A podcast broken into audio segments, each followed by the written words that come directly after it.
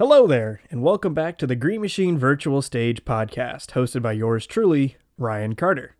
With me today is Winter Guard member Liz King. Liz, welcome to the show. Hi, thank you for having me. Absolutely, Liz. So tell me a little bit about how you got started with Guard in general, and then tell me how you got into Mason's Winter Guard. Yeah, so um, when I was younger, like a lot younger, I actually did martial arts for a very long time. Oh, very cool. And I had a studio that I would go to in my hometown, but in the first um, like half of high school, the studio had to shut down. Oh. And so I had to find another activity that I would um, be good at. And my mom actually suggested color guard because um, in my studio I had done weapon, specifically bow staff, which is essentially just a five foot stick. and so I figured flag would not be too different. So I ended up joining my high school marching band from there, and I just fell in love. I kept doing it. Very cool. So, are you a Mason student? I am not. I actually commute from Richmond.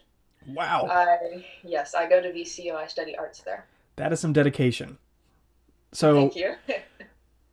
you know, does VCU have a guard program? they do not. They Okay. do not have a marching band or a guard program, so I would have to go from somewhere else or go to somewhere else, and that somewhere else is Mason.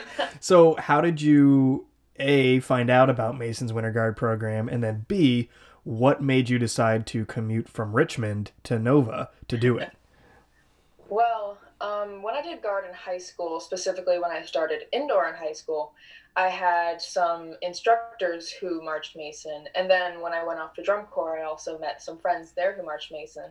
And I had been exposed to kind of the culture of Mason for long enough that it seemed like the logical next step for me. And considering that there was nowhere I could go without being a student there, except for Mason, they welcome everyone Yes, we do. um, that was what I did, and I don't regret any second of those two-hour commutes. so, when did you how long, I guess, have you been a member of the Mason Winter Guard? So I first joined in 2019. That was our last year in open class. Mhm. That was also my freshman year of college. So right out of high school, I said, "Where, where do I go from here? What's next for color guard?" And Mason was it. So And you I've been with the guard ever since. you were part of the the year that we moved into the world class the year we won open class and moved into world class so that's kind of a huge moment for for our program but also i'm sure for you Absolutely, that season was just incredible.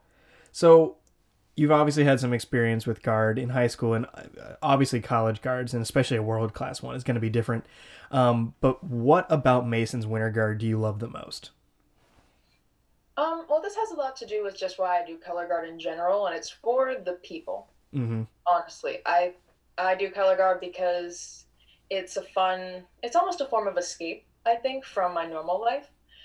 But ultimately, it's the people that you meet doing the activity that mean the most to me. And the people that I've met at Mason have been, I mean, you know, some incredible role models, some of my best friends. Like, it's really what keeps me coming back is just being with this family every single weekend and just achieving great things with that family.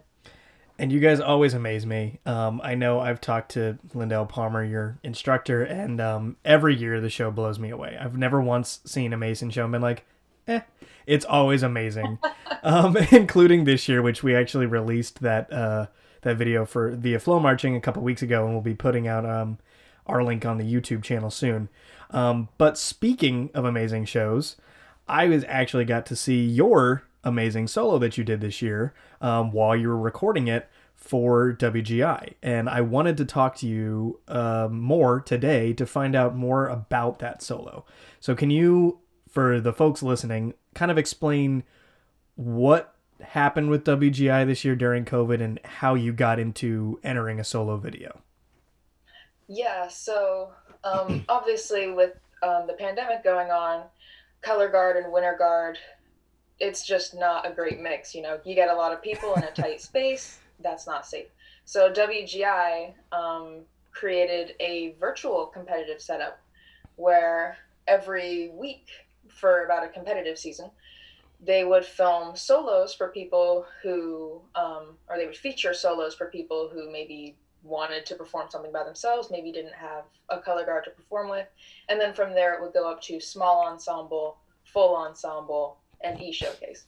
So with Mason doing a full ensemble, you know, and a lot of off time elsewhere, I had a lot of just like creative ideas flowing and not a ton of outlets for them. And when I learned that a solo was an option, I went for it. So, what was your piece about? It was a very cool piece, and we're actually going to be releasing the video with this uh, podcast episode. So, folks listening can go and watch your solo. But tell me about what your idea was behind it and kind of what the concept for your your performance was. Yeah, so my piece is set to a clip of spoken word. It's from a podcast called Welcome to Night Vale. Anybody listening may have heard of it. Um, I really enjoy that podcast a lot, and I've been listening to it for years and years and years. And I think it's one of the things that helped to shape a lot of my artistic and aesthetic um, preferences.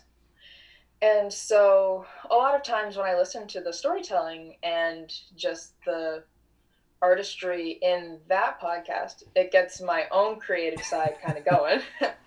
and actually, I came up with the idea at work. Oh, wow. to be honest. Um, but so my piece is set to spoken word, where you have somebody talking in what is almost abstract poetry mm-hmm. about what it means to be a good person, what it means to be yourself, and what it means to have your preferences just out there in the world for the world to judge.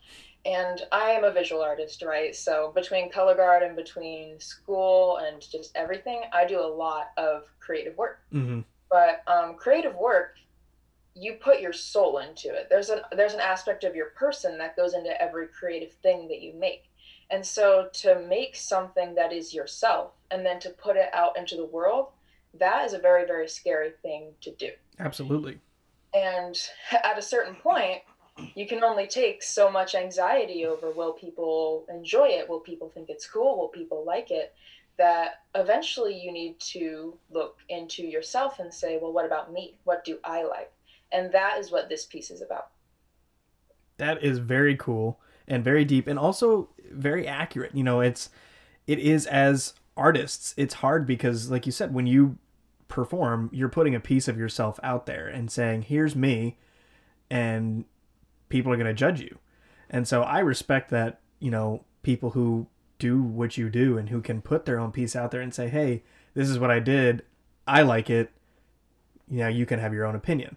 Um, now your piece was very cool and creative because, and I'm not going to spoil anything since the video's, uh, you know, available now. But um, you dance with your shadow the whole time. Yes. How did you? What is the meaning of that, and how did you come up with that idea for this piece? Yeah, so that was another concept of this piece that I kind of stumbled on on accident at first. Oh. Um, when I started um, creating this piece, especially in my mind, and doing some of the first like little video sketches, um, I did a lot of that rehearsal, like after work, after school, when it ended up, you know, as as the um, days got shorter, mm-hmm. I ended up actually doing a lot of this work in a street lamp in front of my high school or my old high school.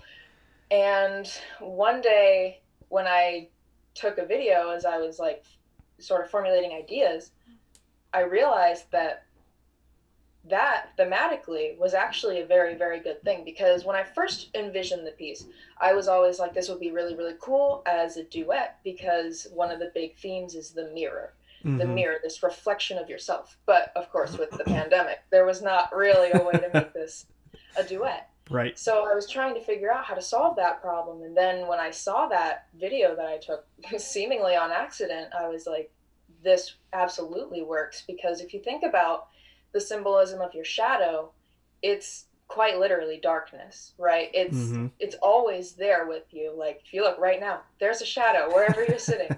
it's always with you, even if you forget it's there. Right.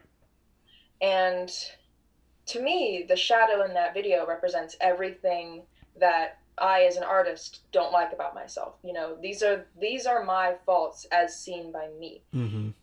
But it's your shadow, right? It's always there. So you can either run from it or learn to live with it. That is a very cool concept. And really, who better to do a duet with than yourself, right? Exactly. so your piece was entered in to be judged? yes. And when do you find out the results of that?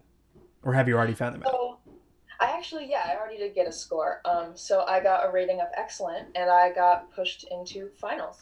Fantastic. Congratulations. Thank you. And when do finals results come out? Um, I think finals are airing next week, or no, I think I upload this Okay. weekend, and then a week from this weekend, um, they will be airing again on Flow Marching, and then I believe at the end of the weekend I will get another score, another tape, and then that's it. Very cool. Well, that's an awesome process and good for you to, you know, take the time to figure out how to do all that and then put a piece together and then enter it and and here you are. I I mean, I was there when you were filming it. It was amazing. It was super cool to watch. Um and uh I can't I hope you do well in finals. I can't imagine you won't. Um but our your video is now going to be up um on our YouTube channel so that people can watch it. So for those of you listening, go watch Liz's video. It's super cool. And take the time to go to Flow Marching next weekend and watch her video be entered into the finals. Liz, thank you so much for being here and taking your time out of your day to talk to me. And yes, I, absolutely. Thank you for having me again. of course, yeah, I'd love to have you here, and uh, hopefully, we'll see you again soon. Awesome. Thank you.